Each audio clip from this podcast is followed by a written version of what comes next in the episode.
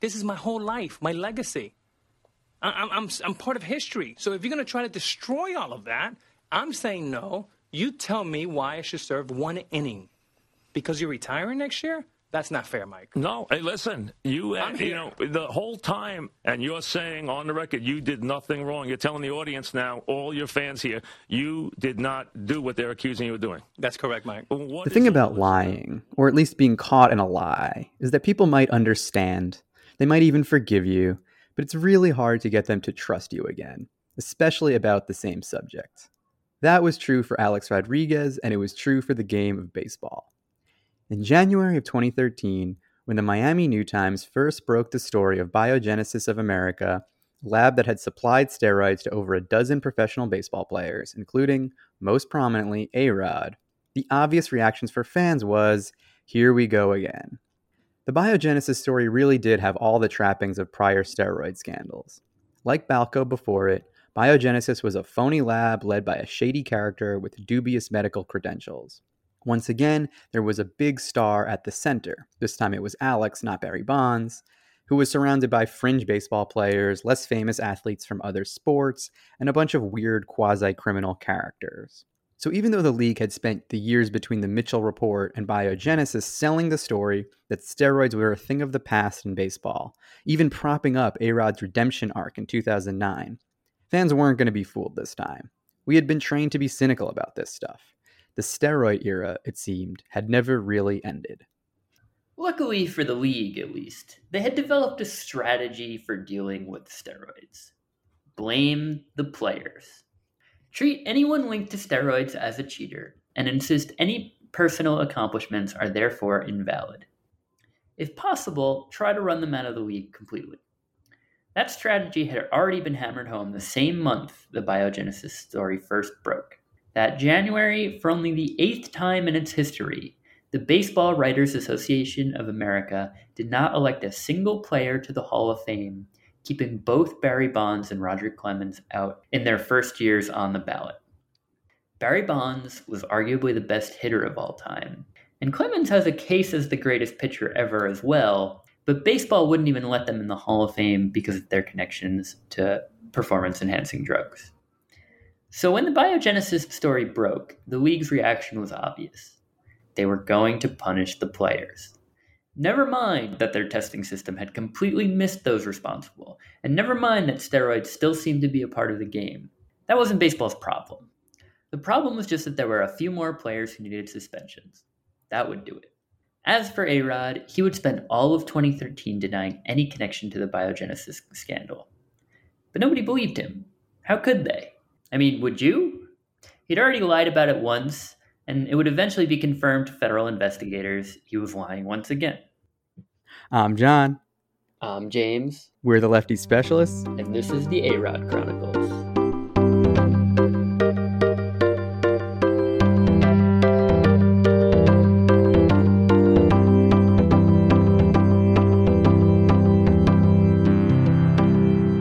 Chapter 8 Fool Me Twice. Between the Mitchell report in 2007 and the biogenesis story in 2013, baseball had done a decent job, at least on the surface, of putting the steroid scandal behind it. A number of users had been exposed, and the league now had stiff penalties in place for players who failed drug tests. As we talked about in chapter 7, that was why so many people had been so invested in Alex Rodriguez's redemption narrative in 2009.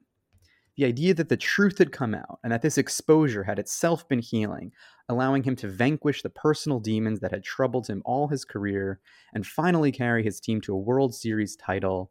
That personal story seemed to mirror the idea that Major League Baseball had vanquished its own demons. That simply by exposing guys like Alex and other steroid users, the league had fixed itself by finding and punishing, either through public scorn or legal jeopardy, the people who were really at fault the players. Even as the redemption narrative around A-Rod himself began to fade due to age and injury and the declining performance we talked about in chapter 7, he was just another in a long list of bad guys that baseball could point to and say, Ladies and gentlemen, we got him. If A-Rod had thought his redemption was permanent, he was about to learn via the biogenesis scandal that as soon as it was convenient, the league would throw him under the bus yet again At every opportunity in this stretch, they would deflect blame away from the owners and executives by putting it on the players. The other thing that happened was that home runs started to go down. We mentioned in Chapter 6 how, between the onset of the steroid era in the mid 90s and the release of the Mitchell Report in 2007, there were 23 50 home run seasons. That was more such seasons over a 13 year span than baseball had had in its previous 120 year history. But in the five seasons between 2008 and 2012, there was only one 50 homer season. And the league's home run rate did fall significantly. In the 2010 season, it was below two per game for the first time since the ball had been changed back in 1993. That year, 2010, was known as the year of the pitcher because it seemed like the balance of power had finally shifted away from hitters. That season, there were six no hitters thrown, including two perfect games, plus an almost perfect game from Armando Galarraga, and 15 pitchers reached 200 strikeouts. Sidebar: Are we still acting like that wasn't a perfect game? It doesn't. It's it's not on the list of official perfect games. If you look at Wikipedia, it's the 27th out. The game's over. Whatever. It, yeah. Look, he got screwed. It's totally unfair. Well, in any case, the obvious explanation was baseball's new testing regime. Practically every analysis of the year of the pitcher phenomenon attributed it primarily to the testing system and the increased penalties for performance enhancing drugs. The league could toot its own horn for finally addressing the steroid issue, seemingly successfully. Before I turn to the Mitchell report, it is important to recall the progress we have made. Baseball now has the strongest drug testing program in professional sports. Our penalty structure is the toughest. We have year-round unannounced testing, including testing on game days, both before and after games. We use the Olympic certified laboratories in Montreal and UCLA for our testing, and the day-to-day administration has been delegated to an independent program administrator. But did this testing system actually work? Well, it really depends on what you mean by work. Certainly, a number of players were caught 28 suspensions were issued in the first seven years of testing.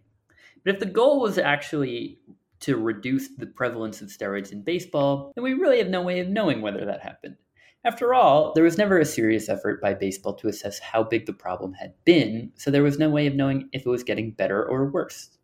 The Mitchell report, supposedly the definitive assessment of the problem, had concluded that steroid use was, quote, widespread, but that could mean almost anything, and the report is maddeningly imprecise on that front, which really shows just how dumb the report is in the first place. It includes estimates that range from 20 to 30 to as much as 50%, but it's not clear where those estimates come from except vibes. The report itself names 83 players as steroid users. That's not a representative sample, and it covers a vague time span. It's not even clear which of those players used steadily throughout their career, which used off and on, which may have tried it only once or for a small period of time. Yeah, the closest baseball ever really got to a comprehensive account of how prevalent steroids were was that 2003 round of survey testing, the supposedly anonymous test that included A Rod's first failed test, or really only failed test, because that was, as we said, anonymous. So there, you know, players were presumably not taking efforts to to hide their their use. And in that, between 5 and 7% of the tests came up positive, much, much lower than the estimates included in the report, and certainly stretching the definition of the word widespread. It's, it's like saying left handedness or green eyes or widespread. Testing in the minor leagues was similar, although it had a wider range in various years, going from as high as 9% to less than 1% in 2006. And this is before we even really get into the kind of changing definition of PEDs. You know, at, at right. one point in the decade, the league cracked down on amphetamines, but you know, before that, they weren't really thought about. So yeah, what counts as a failed test also changes in this period of time. So it's really hard to to be be precise. Some people like to claim that tests were unreliable and that they could easily be beaten, which is probably true. But there were a lot of prominent names that failed tests in 2003, guys who would have presumably had the resources and incentives to beat the test if it were so easy to do that. So it's hard to imagine that there was some massive population of steroid users eluding capture. And if you throw out the test completely, then you really have no basis for the claims that PEDs were ever widespread, even if you do stretch the meaning of that word. But because so many players with steroid connections never tested positive, people use the test as evidence of guilt, but never innocence. As Alex Rodriguez would soon find out, if a player failed a test, that could be held against him forever. But a player passing a test didn't do him any good. Everyone knew how easy the tests were to beat, supposedly. If you actually looked at who did fail tests, though, it presented a very different image of steroid use than the public seemed to imagine. There weren't a lot of all stars or big home run guys failing tests, other than Rafael Palmeiro and Manny Ramirez. But the system was catching a lot of fringe players, utility men and relief pitchers. It was also catching a lot of foreign born players. Of the 35 suspensions issued between 2005 and 2012, 26 of them were issued to players born outside the US, even though less than a third of the league is international. In other words, the system seemed really good at catching players who lived outside the FDA's jurisdiction and may have taken substances that weren't tightly regulated or even legal in their home country. But it didn't seem especially effective at rooting out corrupt sluggers, even though that's still how everyone pictured steroid users. All this suggested some contradictions lurking beneath baseball's new steroid regime. But to fans who just wanted to keep cheaters out of the game, and to the league, which just wanted to end the embarrassment that had accompanied exposure of the quote unquote steroid era, it all seemed to be working. It even seemed to be working for players who mostly did not want cheating in the game and were content with blaming guys who broke the rules. After all, as A-Rod's example showed in our last chapter, the system even potentially held out the promise of redemption to players who at least feigned contrition and promised to be better. The first guy to ruin that picture was Ryan Braun, star outfielder for the Milwaukee Brewers. Braun won the National League MVP in 2011, but he also tested positive for PEDs. His test actually revealed the highest testosterone levels ever recorded by baseball's testing regime. But because of the timeline of the appeals process, the failed test wasn't made public until after MVP voting. So there was this embarrassing moment where he failed the drug test in October, was named MVP in November despite the league office knowing he had an impending failed drug test, and then the report came out weeks later in December. Then, to make matters worse, Braun went on the offensive.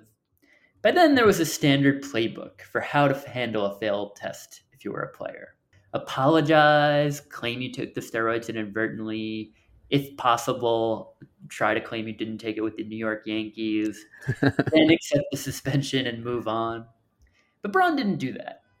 He challenged the validity of the test result, even going after the guy who handled his sample, implying that he was a Cubs fan or anti Semitic or otherwise had some vendetta against Braun that caused him to taint the sample. And it turned out that the guy had mishandled Braun's sample. Rather than immediately shipping Braun's urine to the testing facility, the guy in charge of collecting it took it home for a couple of days, saying the FedEx facility had already closed and he didn't want the sample waiting in a FedEx box all weekend. The MLB said he did nothing wrong, saying, quote, the extremely experienced collector acted in a professional and appropriate manner. He handled Mr. Braun's sample consistent with instructions issued by our jointly retained collection agency, end quote. But an arbitrator ruled that that did violate the testing agreement, so he threw out Braun's test and overturned the suspension. Discerning listeners will maybe pick up on the fact that if this protocol violated the testing agreement, then it's possible that all tests collected in this period violated the testing agreement. But that's neither here nor there. I have always stood up for what is right. Today is about everybody who's ever been wrongly accused and everybody who's ever had to stand up for what is actually right. Today is not just about me, it's not just about one player, it's about all players. It's about all current players, all future players, and everybody who plays the game of baseball. Ryan Braun is a rich kid from the Valley in LA. Uh, so, and a, a, rich Jewish kid from the Valley in LA, as a matter of fact, which is maybe the most litigious kind of person there is. so, he brazenly held a press conference after all of this, claiming vindication, which was kind of funny because everyone knew he won on a technicality. There was no evidence that Braun's sample was actually tampered with, and there was no scientific explanation that would cause the testosterone levels he had to spike so high. I will continue to take the high road because that's who I am, and that's the way that I've lived my life. We won because the truth is on my side. The truth is always relevant, and at the end of the day, the truth prevailed. I'm a victim of a process that completely broke down and failed in the way that it was applied to me in this case. We're a part of a process where you're 100% guilty until proven innocent. It's opposite of the American judicial system. This is not an innocent until proven guilty situation. But the whole thing was so absurd and embarrassing that some people started to question baseball's whole testing regime. The writer Charles Pierce in Grantland summed it up at the time, writing Ryan Braun had to give baseball some urine, and the baseball official tasked with handling Ryan Braun's urine kept Ryan Braun's urine in his freezer for 44 hours, which is a long time to keep someone else's urine, to my way of thinking. The Major League Baseball was going to hold whoever's urine they wanted for however long they wanted, and they weren't going to let anyone tell them otherwise.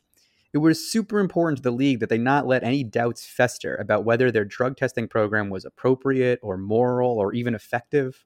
First, they fired the arbitrator who ruled in Braun's favor. Then they sent their own Department of Investigations, an inept group of retired cops and investigators who were supposed to uncover steroid use and never actually seemed to do that, uh, and they were supposed to find the source of Braun's PEDs because it wasn't just Braun.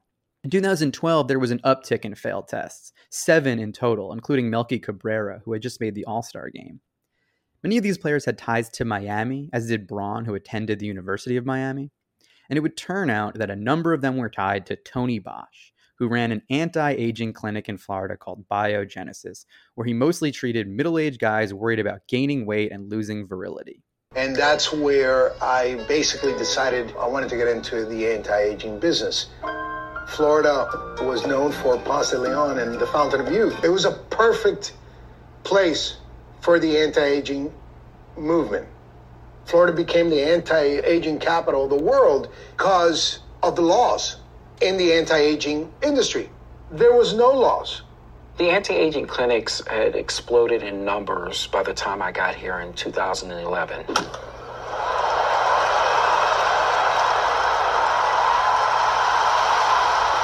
And basically, you'd have doctors or people who pretended to be doctors giving all types of medical advice. Um, and then many times writing prescriptions. There's almost no regulations, so anyone can open one of these clinics, even someone as unqualified as Tony Bosch. Tony Bosch, by the way, was the nephew of Orlando Bosch, the Cuban emigre who worked with the CIA and started an anti Castro terrorist group that, among other things, assassinated Orlando Letelier, the former member of Allende's government in Chile who opposed the Pinochet dictatorship. Bosch's group also blew up Cubana Flight 455, killing 73 people. But, Bosch, but Orlando Bosch was later granted a visa to the U.S. by George H.W. Bush, who, wink wink, was also the head of the CIA when Bosch's terrorist group was the most active. This has nothing really to do with our story. It's just to say that you honestly cannot throw a baseball in Miami without hitting somebody who once worked for the CIA. And it does make you think, you know, uh, Tony Bosch making his career out of selling steroids to children and other dupes in South Florida. It's one of the more moral choices he could have made coming from that family background. yeah, Tony Bosch is really sort of a hero for what he did not do. And as mentioned before, Tony Bosch really brings to mind Victor Conte, the guy who ran Balco, the lab Barry Bonds was connected to in 2003. Like Conte and Balco, Bosch and Biogenesis had a fancy, scientific sounding name, but underneath it was really just smoke and mirrors. Although he was from a family of doctors and called himself a biochemist, Tony Bosch had almost no medical training. He never got a college degree and flunked out of a medical program in the Dominican Republic. After a short career in the 90s as a medical supply salesman, he got a degree in biochemistry from the Central America Health Sciences University in Belize. And even though such a degree isn't actually recognized in the US, he started calling himself Dr. Bosch when he set up Biogenesis. Like all great con men, Bosch was a great bullshitter. He knew how to sound like he knew what he was talking about, you can see this in Screwball, the documentary about the biogenesis scandal, in which Bosch is a main character. He's kind of charming. In an ESPN story from this month, September of 2023, there's a quote from someone about Bosch saying, quote, when Bosch would speak about medical stuff and the science, you would think he was going to win a Nobel Prize or whatever. The guy was super articulate, knew what he was talking about. And if you didn't know he wasn't a doctor, you would be convinced that he was. He was very well educated on this whole thing but he wasn't well educated. He just knew how to talk like it. And because of this, and because of the story about steroids that baseball had been telling for years, that they were an evil way for those bad players to put up fraudulent numbers, as opposed to an act of desperation mostly sought by players on the fringe and guys recovering from injury, And even the league and the media like to repeat things about Bosch that made him seem like some kind of evil genius, when what he really was was just some two bit hustler. Yeah, when people talk about Bosch and biogenesis, it sometimes sounds like they're advertising for him. They talk about Tony Bosch's wonder drugs that, quote, rejuvenated careers and, quote, turned seasons around. Otherwise, responsible journalists would play fast and loose with the facts, for example, citing Bosch's few success stories, but ignoring the fact that most of his patients saw no bump in production. In fact, roughly half of the players eventually suspended due to the biogenesis investigation were not even on a major league roster when the story came out. Even now, in this month's series over at ESPN, they use the same framing, to an extent that borders on dishonest. For example, they write about the year Ryan Braun tested positive. Quote, Braun would put up an MVP season that year, hitting 332 with 33 homers and 111 RBIs. He so impressed team management that the Brewers extended his contract five years during the season. End quote. That wording clearly implies that his tarnished MVP season led to his contract extension. Except that the contract extension was announced on April 21st of that year, just 17 days into the 2011 season. It wasn't motivated by the MVP season, 90% of which took place after the deal was signed. But acknowledging that would mean acknowledging that Braun was already a great player before he ever got treatment from Tony Bosch. His MVP was just a highly talented, perennial all star having a career year in his age 27 season. That doesn't require some nefarious chemical explanation. Believe it or not, Tony Bosch had not actually figured out how to prevent aging at his anti aging clinic. That doesn't mean the players connected to him were innocent, just that we shouldn't be so quick to believe the hype around what Tony Bosch's drugs could do. But one guy who did seem to believe the hype was our hero, Alex Rodriguez.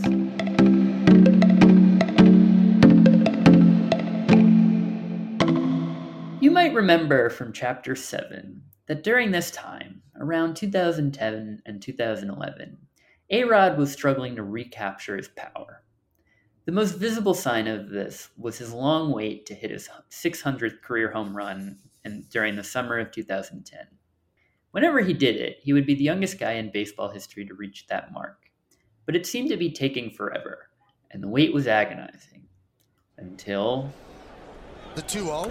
High drive, center field, deep, going back Wells, looking up.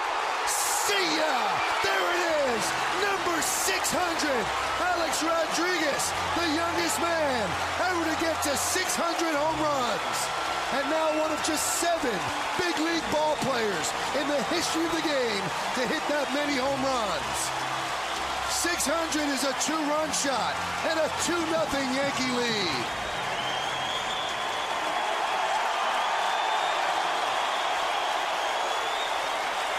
Well, the milestone that became a millstone is now officially a milestone. 600 home runs. And he finally does it. He breaks his 0 for 17 slide. And that monkey is off his back. Congratulations indeed. Number 600 is his. Whew. This had happened before. A-Rod had been stuck on 499 home runs for a while too, and it seems indicative of the way Alex could get it stuck in his head when all the attention was on him. But this time it was also indicative of his fading power. The day before he hit home run number 600, his slugging percentage was only 467, nearly 70 points lower than his previous career low. In order to address this, a few days before his 600th home run, Alex had met with Tony Bosch for the first time.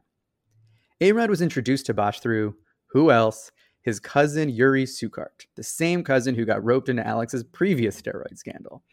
Sucart had started seeing Bosch the previous year for, for weight loss treatments and had supposedly given Alex one of the testosterone gummies that Bosch made for his clients. When he heard that Bosch had treated Manny Ramirez, who'd had his own late career turnaround, A-Rod became intrigued. Supposedly, the first words out of his mouth upon meeting Bosch were, What was Manny Ramirez on in 2008 and 2009? What were you giving Manny Ramirez? Yeah, that's the story that people mention a lot because, I mean, it is kind of like a vivid picture, but it's worth pointing out that the only source for that story is Tony Bosch himself. And now might be a good time to point out that the source for a lot of the details of the biogenesis investigation is Bosch himself, and maybe it's a good idea to be a little skeptical of that. This is a convicted criminal who sold steroids to children, who was dealing with multiple substance abuse issues at the time himself. He was also a famously good liar and bullshit artist, so maybe we should take some of the colorful details he offered with several large grains of salt. Yeah, Bosch's credibility, or lack thereof, would become a major part of Alex's defense. But we know from notebooks Bosch kept, and text messages between them, and the testimony of other witnesses, that Alex saw Bosch from that summer in 2010 through the end of the 2012 season. First through cousin Yuri as an intermediary, and then directly. Bosch treated him with testosterone, HGH, and a version of peptide therapy, which uses amino acids to stimulate production of testosterone. Or at least that's what he said he was giving them. In the recent ESPN report on biogenesis that comes largely from DEA notes on their investigation into Tony Bosch, it's revealed that most of his drugs came from the black market, making it hard to know exactly what he was giving his quote unquote patients. As Kevin Stanfill, the guy overseeing the DEA's investigation, would eventually say, quote, they were actually mixing stuff up in kitchen sinks and in bathtubs. So who knows what was really involved? Certainly, Bosch was giving Alex something, but it's hard to be sure exactly what it was, and I certainly wouldn't buy whatever Bosch was selling. Whatever it was, though, Rodriguez did see a short mini burst of power in the weeks after he started seeing Bosch. He hit nine home runs in September of 2010, nearly twice as many as any other month of that season getting to 30 for the year and boosting his slugging percentage back over 500. But the overall trend of decline did not stop. Bosch wasn't some brilliant scientist who had discovered the fountain of youth. He was just an opportunist who was willing to prey on A-Rod's desperation. The years Alex was treated by Bosch were the worst seasons of his career, as we documented in the last episode. Years later, Rodriguez would speculate to a reporter that Bosch must have given him placebos because of the lack of any effect. But the truth was that Bosch could never do the things he claimed he could do, things that a credulous media repeated and which the league's enforcement regime used as the basis for its suspensions. Bosch's drugs were good if you were a middle aged guy trying to shed your gut and stay in shape, but they couldn't make you hit home runs, or repair a torn labrum, or heal your meniscus. Bosch couldn't turn back the sands of time, so he couldn't fix what was wrong with A Rod. Fans often wonder whether Alex's steroid use caused his injuries, and it's a fair question. There's still a lot we don't know about how steroids affect athletes' bodies. But most doctors seem to think, no, that's unlikely given the nature of his injuries and what he was taking. But it seems quite clear that the injuries played a big role in him turning to steroids in the first place. His body was failing, and he was desperate for some magic fix, even if that meant risking the reputation he was trying to get back. I've often wondered, as I think a lot of fans have, why he would squander the reputation he had won back in 2009 postseason by taking steroids just a couple of months later. But I think the injuries, coupled with the way steroids had been talked up as this magic fix, sort of helps it make sense to me. James, does it make sense to you? Well, you're kind of accepting the premise there that A-Rod actually did stop using steroids after 2003. And I'm not sure that's a totally fair assumption. Fair I mean, point. we know reporting that went into Bloodsport the book about biogenesis, that he had a therapeutic use exemption for testosterone in 2007. So who knows if he ever stopped using PEDs? It probably was desperation that drove him to Bosch, but it might have just that might have just been him changing up his regimen or routine. So maybe I don't know. In this year's, maybe he goes back to being a little loosey goosey with it. But I'm not sure he was ever strict about being a rule follower. Yeah, that's probably probably correct. Whatever the reason, when the Miami New Times first published their report on January 22, 2013, Alex's name was front and center in the story. Also, shout out to the Miami New Times, which is a small paper, uh, a, a, small weekly paper in Miami that really punches above its weight. Yeah, I believe um, at this point they had like three full time staff members and were still breaking huge stories. Yeah, they did really good work on this. They uh, did a lot of work on the Epstein case, although I you know don't want to misattribute the Miami Herald, which broke the main story, but um, they also reported a lot on the abuse allegations around rapper XXXTentacion, as well as the like sort of shady investigation into his death. Uh, just you know, I found myself reading a lot of Miami New Times uh, over the years, and I guess this is just a plug for local journalism. I'm not really sure. yeah, support print media, man. Miami New Times. After the New Times published their outstandingly reported report and the league opened an investigation, Rodriguez issued a full throated denial, insisting he was never treated by Bosch for anything. His team put out a categorical denial statement. Quote, the news report about a purported relationship between Alex Rodriguez and Anthony Bosch is not true. He was not Mr. Bosch's patient, he was never treated by him, and he was never advised by him. The purported documents referenced in the story, at least as they relate to Alex Rodriguez, are not legitimate. End quote. Every line of that statement was a lie. it is really remarkable how virtually nothing in that is true. At this point, Alex focused on recovering from hip surgery. As you might remember, he had torn his labrum again at the end of 2012, an injury that went undiagnosed throughout the postseason. So even before this latest steroid scandal came out, Alex's future was in doubt. I hear your name being mentioned already as possible trade talks. I don't. I don't get into speculation. I can only do what I, what I can control, and uh, and I'm going to take care of that. You have a no trade clause in your contract. Would you waive that for any teams or any cities? I haven't thought about that. I love New York City. I plan to be here, and uh, I plan to come back and, and be productive for this team for, for a while. I, have never thought about going to another team. My, my focus is to stay here. Let's make that very, very clear. There was some concern that the surgery this time would do more harm than good, threatening his ability to walk even. A physical therapist who worked with A Rod after the 2009 surgery supposedly begged Alex's doctor, a guy named Bryan Kelly, not to perform the surgery. He would be out until at least June, and when he came back, he would be nearly 38, coming off his second hip surgery in five years. And the Yankees were clearly worried about what kind of player they would be getting back. For most of 2013, the team acted like they just wished A Rod would go away. Yeah, the 2013 season was a weird year for the Yankees, both on and off the field. Not only was A-Rod out, but Derek Jeter had broken his ankle in the previous year's ALCS, so he would only play in 17 games that season. Then Mark Teixeira hurt his wrist in the World Baseball Classic, so he would only play in 15 games. That meant almost the whole Yankee infield, guys who were collectively making around $60 million that season, was hurt. Curtis Granderson also missed half the year, and CC Sabathia had the worst season of his career. Yankees were trying to make it work with an excellent season from Robinson Cano, and then patching the rest together from guys like Lyle Overbay, Eduardo Nunez, Vernon Wells, and Zoilo Almonte, who I only include because I love the name Zoilo Almonte. And they were remarkably hanging in there somehow. Plus, it was Mariano Rivera's last season, so they weren't going to give up completely. In late June, after Alex had missed three months, and while the Yankees were two and a half games back in the American League East, Brian Cashman, the team general manager, told the press that Alex was getting closer, but still a long way away from the field.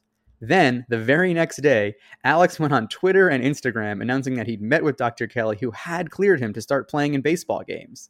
At which point, Cashman told him to, and I'm quoting directly here, shut the fuck up.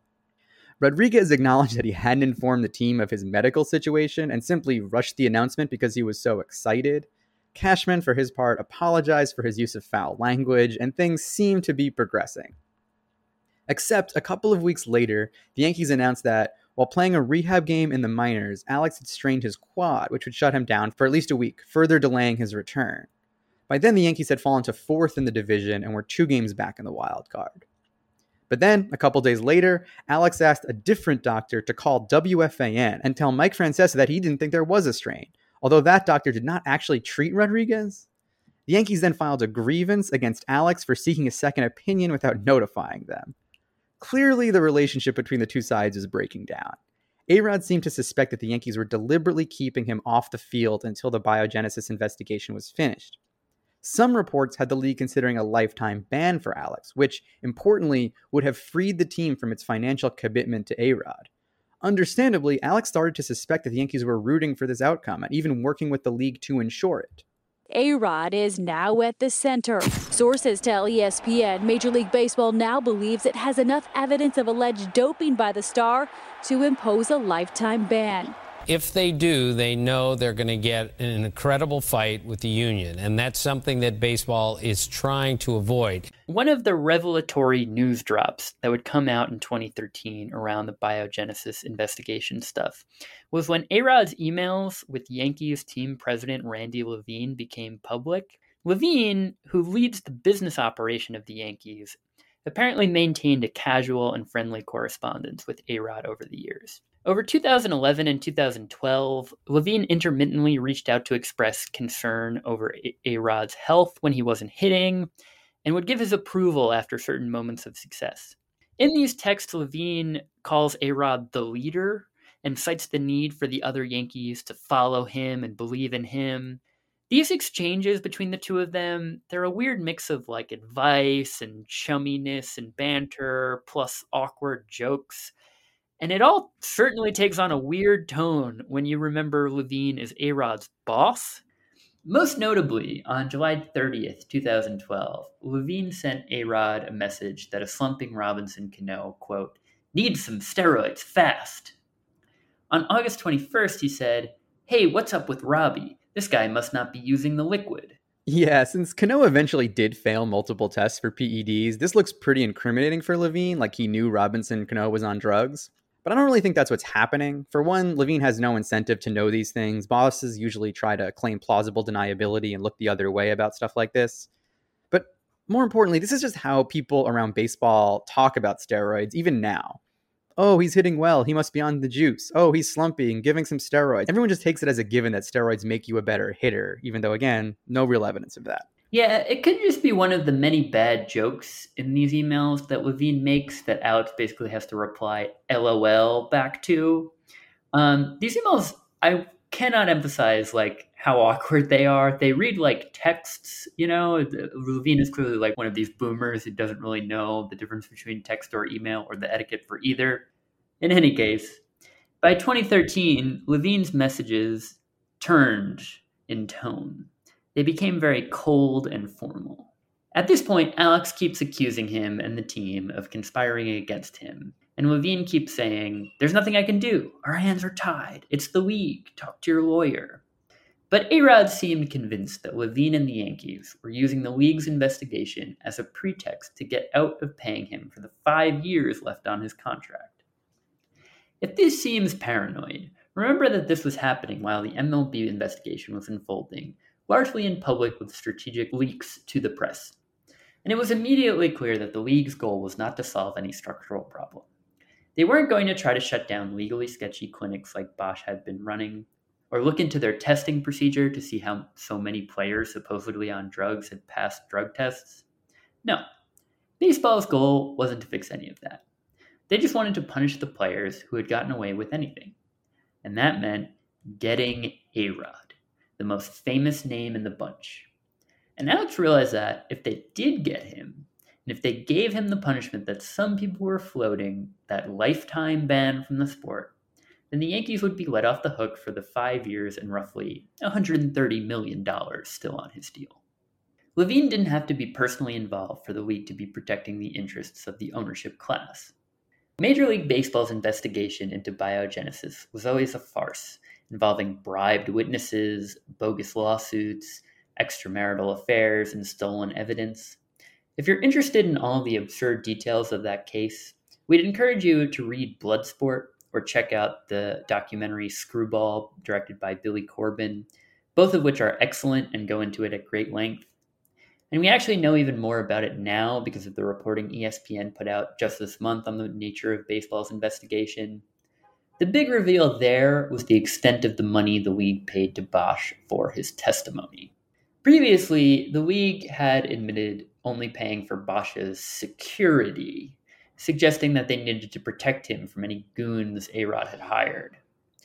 But according to DEA files reviewed by ESPN, nearly $2 million for quote unquote security really went to Bosch's friends who had no security training and was really a way of the league quote, fueling a lavish lifestyle of high end hotel stays and rent for million dollar condos.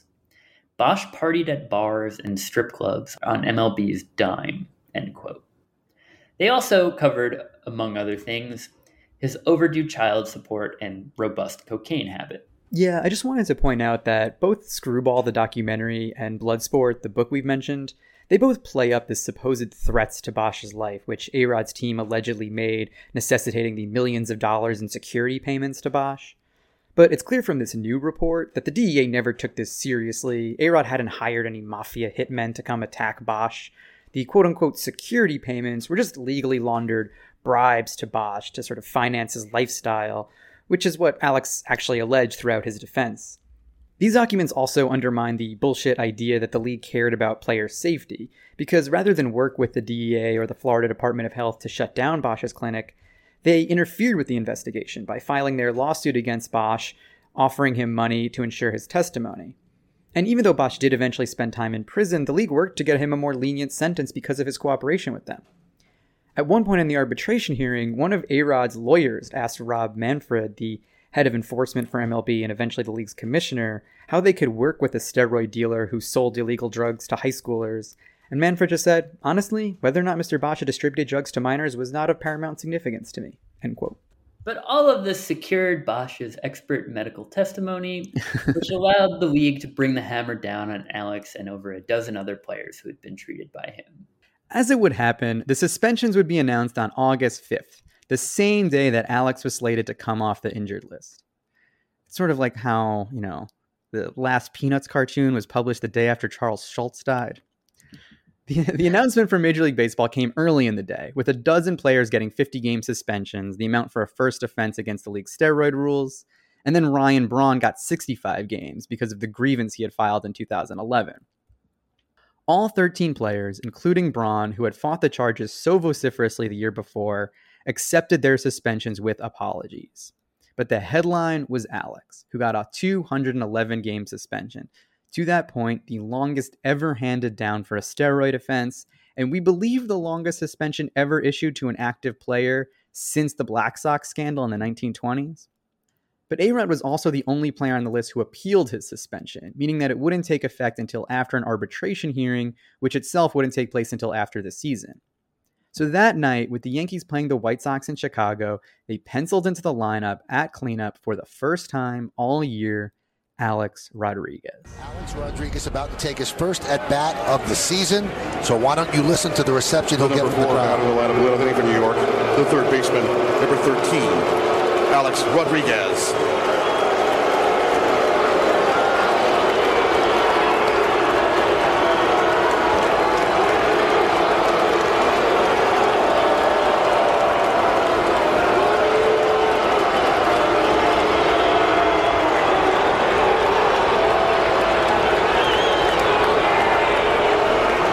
Certainly not a warm greeting from the crowd here in Chicago, and I guess what would you expect? He singled in that at bat, going one for four overall, but the Yankees lost eight to one. Actually got swept in Chicago, falling to just one game over 500 and seven games back of the last wildcard spot. Then the team returned to New York, and even there, the crowd reaction was, let's go with mixed. Now for the Yankees, batting fifth in the order, for third baseman, number 13, Alex Rodriguez. Number 13.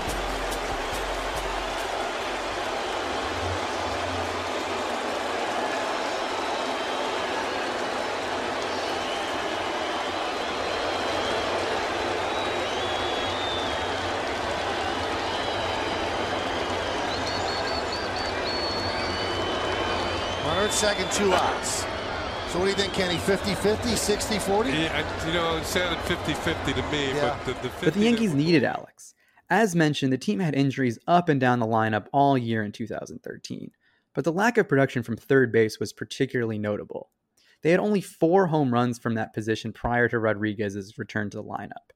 And within a couple of days, Alex and the team actually started to turn it around.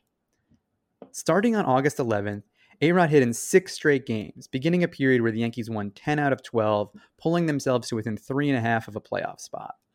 This was a wild stretch for the team, which included a three game series at Fenway Park against the first place Red Sox, where, on a nationally televised game on ESPN's Sunday Night Baseball, Boston starter Ryan Dempster decided to take the league's disciplinary process into his own hands. His first pitch was 89 miles per hour aimed right at Alex's knees, and he actually missed, and the ball sailed behind A Rod, but the crowd applauded Dempster for the effort. Pitches two and three were inside, not exactly close to hitting Alex, but clearly trying to brush him back. And then finally, on the last pitch with the count 3 and 0, Dempster threw up and in at Alex, hitting him on the shoulder, but not missing his head by much. Warnings were issued to both sides, but Dempster was not thrown out of the game, which made Joe Girardi, the Yankee manager, irate. He stormed the field, screamed at the ump, and got thrown out of the game. The incident actually sparked a rally that put the Yankees ahead 3 to 2, but it was a really wild game. Later, Arod came up with, with the Yankees trailing 6 to 3, and he had a home run that sparked a come from behind win for New York. It was a pretty emotional game for Alex and the whole team. Joe said that that should have been handled differently. The first pitch behind you should have been a warning, and then when you got hit, he should have been tossed. Do you feel the same way? Yeah, I agree. I agree. That was, you know, whether you like me or hate me, that's just what's wrong is wrong, and that was unprofessional and silly, and uh, kind of a silly way to get somebody hurt on your team as well. Considering, you know, how many players have been spoken out about you playing through your suspension, are you concerned about this moving forward? I'm not at all. You know, we um, that today kind of brought us together. Joe's reaction was amazing. Uh, every single one of my teammates came up to me and said, you know, hit a bomb and walk it off. And they were more p- as pissed as I was. Oh, that's just not right. Do you think he should be suspended? Who? Uh, Ryan. I'm the wrong guy to be asking about suspension. Holy mackerel. Well, yeah, yeah, yeah. Well, I got an attorney I can recommend. It's pretty. It's a pretty good bit for the league to just make throwing at Alex Rodriguez legal. yeah, I mean, I get look, I get why Dempster did what he did, but it was I, I also get why Girardi was like it was so obvious what he was doing. He doesn't even get thrown out of the game. Come on. Yeah. For the Yankees, the shot in the arm. Maybe we shouldn't use that phrase. Artificial boost, invigorating injection. the unique cocktail of ingredients. The blend of, of force that Alex provided lasted only about a month. On September 12th, after 33 games, Rodriguez was slashing 294, 391, 504. His best one month stretch since his knee injury two years earlier. Even better, the Yankees had pulled to within just one game of playoff position. But that was as close as the Zoilo Almonte Yankees would get. In fact, the team kind of collapsed in the final two weeks. It started with yet another injury to Alex's lower half. There was a hamstring issue in Baltimore that relegated him to just being a DH for the rest of the year. Then he added a calf tweak a couple days later in Fenway Park. And while he stayed in the lineup, Alex only went 3 for 37 over the last two weeks of the season, seeing his overall numbers plummet. His batting average fell by 50 points, his on base percentage by 43, and his slugging fell by a full 80 points in just 11 games. And this decline was felt throughout the lineup. The Yankees had averaged 5.6 runs per game in the first month after Arod came back, but that number fell to below 3 per game after his leg injuries. Starting with the series in Boston, the Yankees lost 9 of 12 games and ended the season 6.5 games back of the second wild card almost exactly where they had been when Rodriguez was first activated in August, missing the playoffs completely for the for the first time since 2008. But even after the Yankees were eliminated, all eyes were on A-Rod, since his arbitration was scheduled to start just a day after the regular season ended. Alex expected this arbitration to vindicate him, to be the forum for him to finally tell his side of the story. And he really came out guns blazing. A few days after the hearing began, he filed a lawsuit against Major League Baseball, accusing them of, quote, tortious interference. Tortious is in tort law, but if you ask me, it was also torturous for paying for evidence against him in the steroid case. It, and it was true, they did do that. And as well as bullying witnesses, also true, they did that as well. The next day, Rodriguez sued the Yankee team doctor, Christopher Ahmad, for failing to diagnose his hip injury properly the previous October. Remember, that was the postseason where Alex was pinch hit for multiple times and ultimately benched because he looked so helpless and broken at the plate. Turns out he really was broken. In addition to this legal strategy, Rodriguez also tried to win over the public. That fall, he took a meeting with the documentarian Billy Corben in Miami, where he supposedly pitched the director on making a documentary about his unjust persecution. Corben would make a documentary about the case, but uh, the the aforementioned screwball, but it was not flattering to A Rod. A Rod also astroturfed an organization called Hispanics Across America to organize a protest in his defense outside the arbitration hearing. Corben would lampoon the fact that all of the signs the Hispanics across America held up seemed to be written in the same handwriting. Yeah, that protest became became sort of a running joke with people there not even really understanding, like they'd clearly been paid to be there and they didn't even know what they were doing there. In the actual arbitration hearing, though, Alex's defense centered on how unprofessional baseball's investigation had been, highlighting Bosch's lack of credibility and the tainted nature of the evidence against him, pointing out that both the testimony of Bosch and the documents obtained had been bought and paid for. He also made a big deal out of an affair that the league's head of investigations had with one of the witnesses and tried to insist that Bud Selig was out to prove he was tough on steroids before retiring, to atone for presiding over the steroid era in the first place. And there was some truth to what he was saying. But Rodriguez did not seem to realize until it was too late just how uphill his battle would be. He had already been caught lying about this. How could anyone believe him now? A-Rod would get no presumption of innocence, so it didn't matter that Major League Baseball had failed to meet that burden of proof. After all, they were the ones who decided what proof was enough. People will often both sides the biogenesis case, pointing out that A-Rod and the league both paid for evidence, they both sent money to Bosch, and they both lied about their behavior. And that's all true, but it ignores the fundamental imbalance of power here between labor and capital. Rodriguez wasn't the one issuing suspensions. The commissioner was serving as the prosecutor, the judge, and the jury in this process. And even though Arod was guilty, the investigation was more about protecting the league's image than protecting the players or protecting the rules. By making Alex's misconduct the focus of the story, baseball had managed to distract from the way biogenesis poked holes in the narrative that baseball had been telling, that they had moved on from the steroid era. The testing system worked, even though it failed to catch most of the players treated by Bosch. Steroids were out of the game. Even though one broke hustler with no medical degree operating out of a strip mall in Miami was apparently treating over a dozen major leaguers.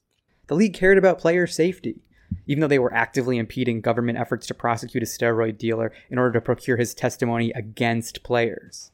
By blaming the players, baseball could ignore all those contradictions and insist that one more suspension, one more punishment, that would be the thing that finally fixed everything.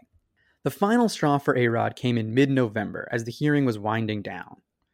Alex and his team were insisting that Bud Selig had to testify. After all, the suspension, the 211 game total, that had been Selig's decision, and it seemed like a reasonable request that Rodriguez be able to face his accuser. But on November 20th, the independent arbitrator, Frederick Horowitz, ruled that Selig did not have to testify. He didn't even have to attend the hearings. After that, A-Rod threw a fit kicking over a briefcase, stormed out of the hearing, and headed all the way over to the WFAN studio where he sat for an extended 40 minute radio interview with Mike Francesa. Man, Arod loves sports talk radio. Yeah, and he specifically loves Mike Francesa. So in that, we he and I have a lot in common. It is true. Early on in the interview, Mike Francesa comments how frequently. Yeah, he's like, "You're always here." He's like, "You're here all the time." Through the interview, he insisted on his innocence demanded the right to confront Selig, and said the whole process was a sham and he'd given up hope that he would ever be treated fairly.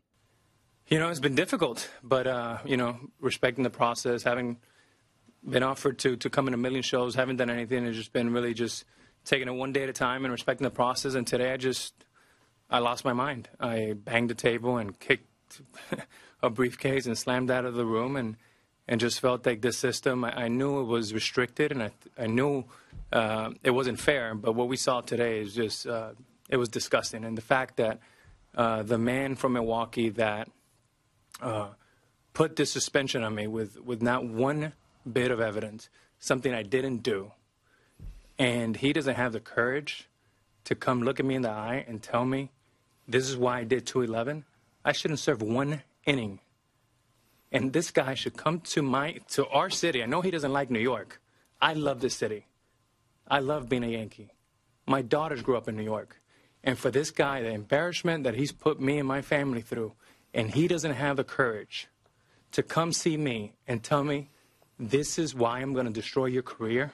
So you blew up when the arbitrator Horowitz made the ruling the commissioner is not coming, that's when you exploded. Uh, so you got the definitive word that he was not coming to this process, right? I, I exploded uh, much worse than Paul O'Neill on any of his explosions with the coolers. Uh, I was very upset. I, I, probably overreacted, but that's just it came from the heart, and this has been a very difficult process. Mike, if I may, Alex yeah, did not, Alex did not overreact in the slightest. There is no legal forum in the United States where a man does not get to face his accusers. Well, this is not a legal forum, though. This is right. This well, is we know that there's no rules here, right? Yeah, that interview it, it's very funny as a mix of both like live reaction, awkward moments, Mike Francesa seeming to give earnest personal advice to A Rod, Yeah. but then but then seeming to like accidentally touch on some hard questions. It's a pretty great interview. It's really like A Rod at his most raw. Um, he's also there with a lawyer who who sort of gives weird, seemingly ill-advised legal advice in the in the interview. And yeah, I think Francesa gets a lot of heat for this interview because he, and it is he, he doesn't do a great job. He doesn't really even ask Bo- eh, Alex directly like about his relationship with Bosch until 35 minutes into a 40-minute interview. But it's also hard to blame him. Like Alex just shows up and then like on a random weekday, and it's clear like Francesa doesn't even have notes or any prep work done for the interview. So like, what's he supposed to do? Yeah, the funniest part is if you watch the video version of the interview and like you see them both just sitting there while the intro music to the Mike Francesa show plays and they're just like sitting like with totally blank expressions before they like hop into this interview where A-Rod gets really emotional. Yeah. And it just shows like, yeah, like they're always camera ready and like I don't know, they're always playing the audience. Yeah, yeah. By the time the interview took place, it was clear that A Rod had given up any hope in the process. So it was no surprise that when Horowitz issued his ruling the following January, it was incredibly damning of Rodriguez. Horowitz wrote that, quote, this proceeding clearly and convincingly establishes Rodriguez committed multiple violations of the joint drug agreement and the basic agreement warranting a substantial disciplinary penalty. It found that he had committed at least two instances of obstructing the investigation and found that Major League Baseball was well within its right to issue the original suspension. Horowitz did reduce the suspension from 211 games to 162, but even then, he was careful not to say it was because the case was weak or the suspension undeserved, only that the original suspension had not extended beyond the 2014 season, so there was no reason to do so now. The decision re- represented a complete and utter failure for Alex Rodriguez. Rather than being vindicated by the process, A Rod was only further humiliated. He issued a statement, once again blaming the outcome on an unfair process. Quote, the number of games sadly comes as no surprise, as the deck has been stacked against me from day one. This is one man's decision that was not put before a fair and impartial jury, does not involve me having failed a single drug test, is at odds with the facts, and is inconsistent with the terms of the joint drug agreement and the basic agreement, and relies on testimony and documents that would never have been allowed in any court in the United States because they are false and wholly unreliable. You know, the man raises a few points there, by the way. Yeah, it's interesting. Like we we made the joke about how every line in that initial denial was a lie. Here, like everything he says in that statement is true. Like it's true that there was no fair and impartial jury. There were no failed drug tests. Like it isn't consistent. Like he's he's not wrong about this. And despite all this, Alex still thought he could clear his name if he just tried a little harder. Just a couple of days after the arbitrator's decision was handed down, Alex filed more lawsuits, this time against not just the league itself, but also the MLB Players Association. That's right. Alex Rodriguez sued his own union over their handling of the biogenesis case. This, for a socialist pro worker podcast like this one, is truly unforgivable. Yeah, this is where A Rod loses even us. Now I gotta turn my back. The Players Association's position in the whole A Rod versus baseball thing was always a little bit awkward. After all, the process that Rodriguez was railing against, the one he was calling a sham and a show trial and all that, that was the process that the union had agreed to as part of the collective bargaining agreement. In that Mike Francesa interview we were just talking about, he asks Alex a couple of different times, How could you guys agree to a process that is so unfair? And Alex keeps saying he hopes they change it in the next negotiation. But that illustrates the tricky position that the steroid issue put the union in. Ever since the issue first broke into the mainstream, people had accused the Players, Players Association of being soft on steroids because they opposed testing and harsh punishment for the players. So by 2013, they also wanted the issue behind them almost as much as the league did. They certainly didn't want to be seen as giving up something in negotiations in terms of salaries or revenues that might go to all players to protect people accused of cheating. After all, most players in the union were opposed to steroid use and wanted harsh punishments for players who got caught. So even though the union had a responsibility to protect the rights of members like A-Rod, it couldn't go along with Rodriguez's insistence that the whole process was corrupt. This is why it's so important to see the steroid issue as a labor issue, because it was, in effect, an important cudgel that owners had been able to use against the union to divide players and put the union on the defensive, and eventually to issue suspensions and fines that clawed back victories gained by the sport's athletes. Even for fans who understandably do not like cheaters and don't want drugs in the sport, the rights of an athlete, even one who might be annoying or selfish or even guilty, ought to be protected. Michael Weiner, the then head of the Players Association, had tried to thread this needle, but he had stood by the process despite Alex's criticisms. The union never charged Selig with any kind of abuse of power, and while it respected and stood by A-Rod's right to appeal, it was clear they mostly just wanted the whole thing to go away. But most offensive to Rodriguez was an interview Weiner did back in August when the suspensions were handed down. He told Chris the Mad Dog Russo that there was a deal he had pushed for regarding Alex's suspension, which was never offered. He said, quote, There was a number that I gave A-Rod and we advised him to take it. He was never given that number, end quote. When Russo asked whether that would be an admission of guilt, Weiner said, quote, It's a question of evidence, and you know, each player has to make his own decision as to whether he used or not.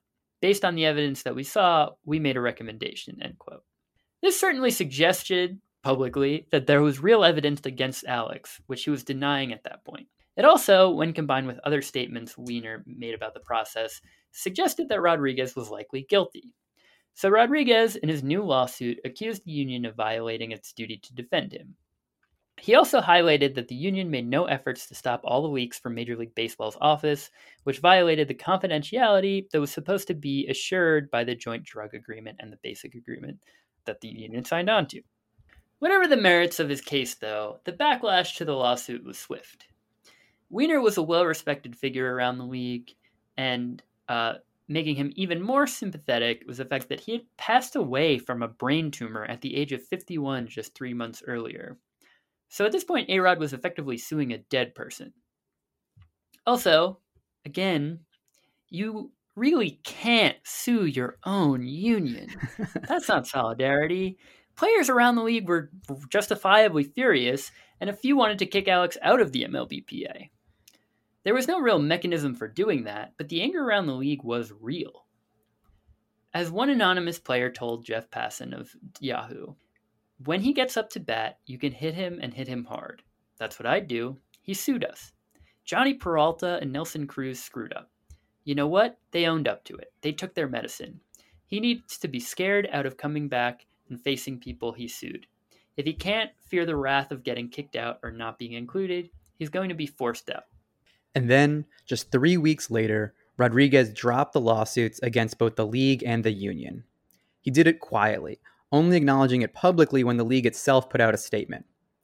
We're not in his head, so we can't know what exactly changed Alex's mind, but we now know this that on January 29, 2014, he was interviewed by the DEA, where he finally admitted what everyone else had already concluded. He had been treated by Tony Bosch. He had knowingly taken illegal substances, and he had tried to cover it up by lying about it and paying people off. He even named other players that Bosch claimed to have treated, like a real snitch. This interview wouldn't become public until much later, but now there was a record of Alex admitting the truth, and about a week after that, he dropped his lawsuits. A-Rod himself did not talk to reporters, nor did anyone from his team except to acknowledge that the lawsuits were dropped. The lawsuit against the Yankee doctor, Chris Ahmad, that was still technically in place, but that would be dropped the, the following June. He didn't admit to any wrongdoing at the time, but Alex seemed to finally recognize that he had lost. He was ready, as they say, to take his medicine. But there was still a question of whether he would actually heal.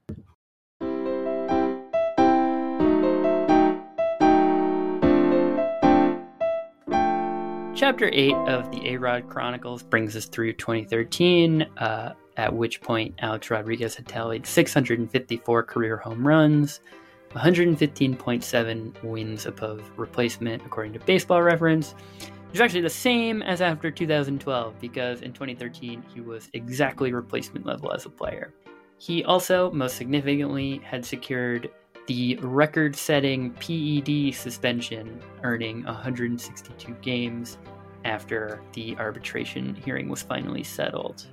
The A Rod Chronicles is an undrafted productions from us, the Lefty Specialists, written, edited, and produced by the Lefty Specialists. You can see more at undrafted.substack.com. Music by Lonnie Ginsberg. Thanks for listening.